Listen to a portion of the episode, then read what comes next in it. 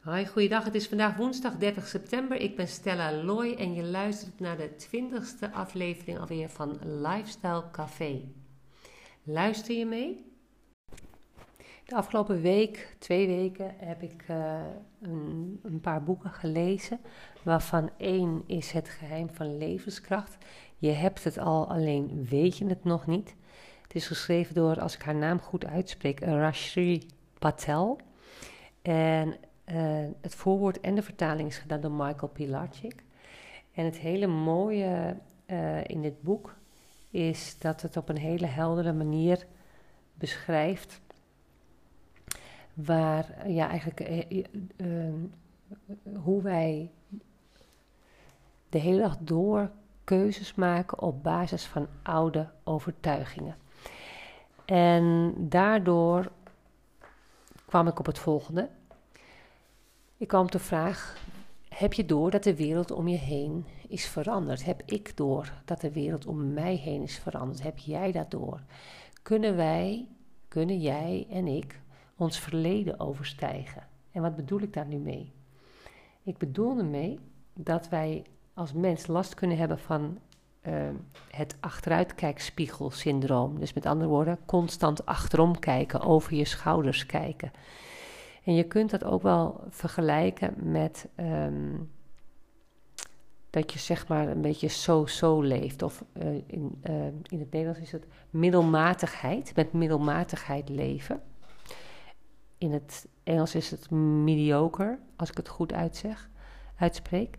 Maar een van de meest verlammende oorzaken dus van middelmatigheid in het leven is een toestand die kan worden vergeleken met de volgende. Als je een rijbewijs hebt, dan weet je waar ik het over heb. En als je geen rijbewijs hebt, dan kun je je ongeveer voorstellen wat ik nu ga vertellen. Als je auto rijdt en alleen maar in de achteruitkijkspiegel kijkt, kun je niet voor je kijken en kom je dus nergens. Je komt niet daar waar je moet zijn. En zo is het ook met onze focus op het verleden. Als we dus voortdurend blijven terugdenken aan wat er is geweest, dan kunnen we niet waarnemen wat er in het moment of in het nu gebeurt. En ons onderbewustzijn is er dus uitgerust met een zelfbeperkende achteruitkijkspiegel. Waardoor wij ons verleden dus voortdurend herbeleven en recreëren. Dus dat doen we telkens opnieuw. En hoe doen we dat nu? En ik, daar heb ik zelf ook uh, last van. En dat betekent dus dat ik heel alert ben op mijn persoonlijke waarnemingen. En dat is een leerproces. En wat bedoel ik daarmee? Ik bedoel daarmee dat zowel ik, maar ook jij, wij, we kunnen ten onrechte denken dat de persoon die we waren, dat dat de persoon is die we nu zijn. Waardoor je dus je ware potentieel in het hier en nu, in dit moment, beperkt.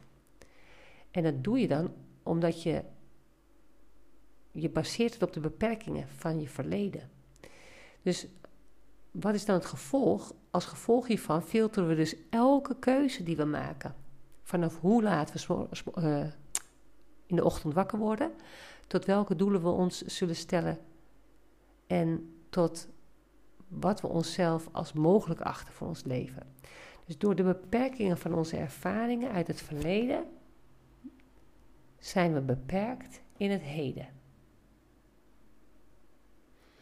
Dus willen we een beter leven creëren, dan weten we soms niet hoe we het anders moeten zien of kunnen zien. En dat komt omdat we vasthouden aan hoe het altijd is geweest. Je hebt er ook zo'n uitspraak van. Als je doet wat je altijd deed, krijg je wat je altijd kreeg. En je hebt er ook nog wat andere varianten op. Maar onderzoek toont dus aan dat de gemiddelde persoon op een willekeurige dag ergens tussen de vijftigduizend en zestigduizend gedachten denkt. En wist jij dat vijfennegentig procent van onze gedachten dezelfde zijn als de gedachten die we dag, de dag ervoor dachten? En de dag daarvoor? En die daarvoor? En het is ook wat te vergelijken als je heel veel oude bagage hebt. Uh, versleten bagage. En stress, angst en zorgen, dat is eigenlijk onze oude bagage. En de stress, angst en zorgen van gisteren, die dragen we met ons mee naar vandaag. En dat doen we dan vervolgens dag in, dag uit, maand na maand, jaar na jaar. En op deze manier, ja, staan we dan in het leven of gaan we door het leven. En wanneer kansen zich dan aanbieden, wat gaan we dan doen?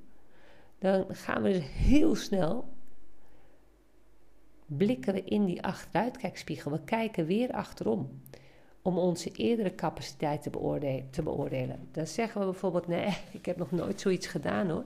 Dat ga ik echt niet doen. Ik heb nog nooit op dat niveau gewerkt. Ik heb dat nog nooit bereikt.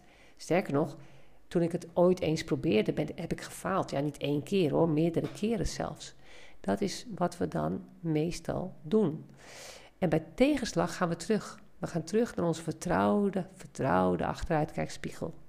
En we gaan die achteruitkijkspiegel voor hulp vragen. En die vraag om hulp, hoe we het beste kunnen reageren. Ja, zeg je dan. Gewoon hè, dat is wat ik altijd heb, dat is mijn geluk. Deze rotzooi overkomt me altijd. Ik geef het gewoon op. Ik, uh, nee, dat is wat ik altijd heb gedaan als het moeilijk wordt, dat is beter. Ik geef op. En als je je verleden dus wilt overstijgen en je beperkingen wilt overstijgen, dan is het dus noodzakelijk dat je stopt met te leven vanuit je achteruitkijkspiegel. Dus stoppen met achterom kijken. Want als je achterom kijkt, kom je niet daar waar je uit wilt komen. En als je stopt met kijken of met te leven vanuit die achteruitkijkspiegel, dan ga je je een leven voorstellen van onbegrensde mogelijkheden. En als je dat accepteert en je kiest voor het ontwikkelen van nieuwe, ja, um, nieuwe gedachtenpatronen, bijvoorbeeld mijn verleden is niet gelijk aan mijn toekomst, en je spreekt op deze manier tegen jezelf, uh, en je gaat op een manier tegen jezelf spreken dat, wat ook vertrouwen wekt, hè? Dat, niet alleen, dat het niet alleen mogelijk is, maar dat je in staat bent en dat je ook toegewijd bent om dat te doen, om inspanningen er uh, aan te verbinden, om ongeacht hoeveel tijd iets kost, die inspanningen te blijven doen, net zolang totdat je het resultaat hebt bereikt. Dus of dat nou een week duurt, of een maand, of een jaar, of langer, je gaat door totdat het doel daarvan is verwezenlijkt. En in eerste instantie is het niet eens nodig om te geloven dat je het zou kunnen. In feite zul je het waarschijnlijk niet eens geloven. Maar het is mogelijk dat je het overstijgt. En ik ga je vertellen waarom ik dat zeg. Ik heb uh, vorig jaar, twintig negentien, in twintig achttien gaf mijn man zich op voor een uh, vrijwillige functie als buscoach. Om in twintig negentien verschillende groepen van mensen uh, te begeleiden. Uh, hier in Nederland als buscoach. En ik had mezelf niet opgegeven, maar ook ik werd uitgenodigd. Om dat samen met mijn man te doen. We hebben het gedaan en ik heb mezelf overstegen. Waarom zeg ik nu, ik had me niet opgegeven? Ik had me niet opgegeven omdat ik dacht, ik heb niet voldoende, uh, ik beheers niet voldoende de Engelse taal. Ik zou niet weten wat ik zou moeten doen als buscoach. Ik had er een idee bij, maar dat idee maakte ik meteen heel veel groter.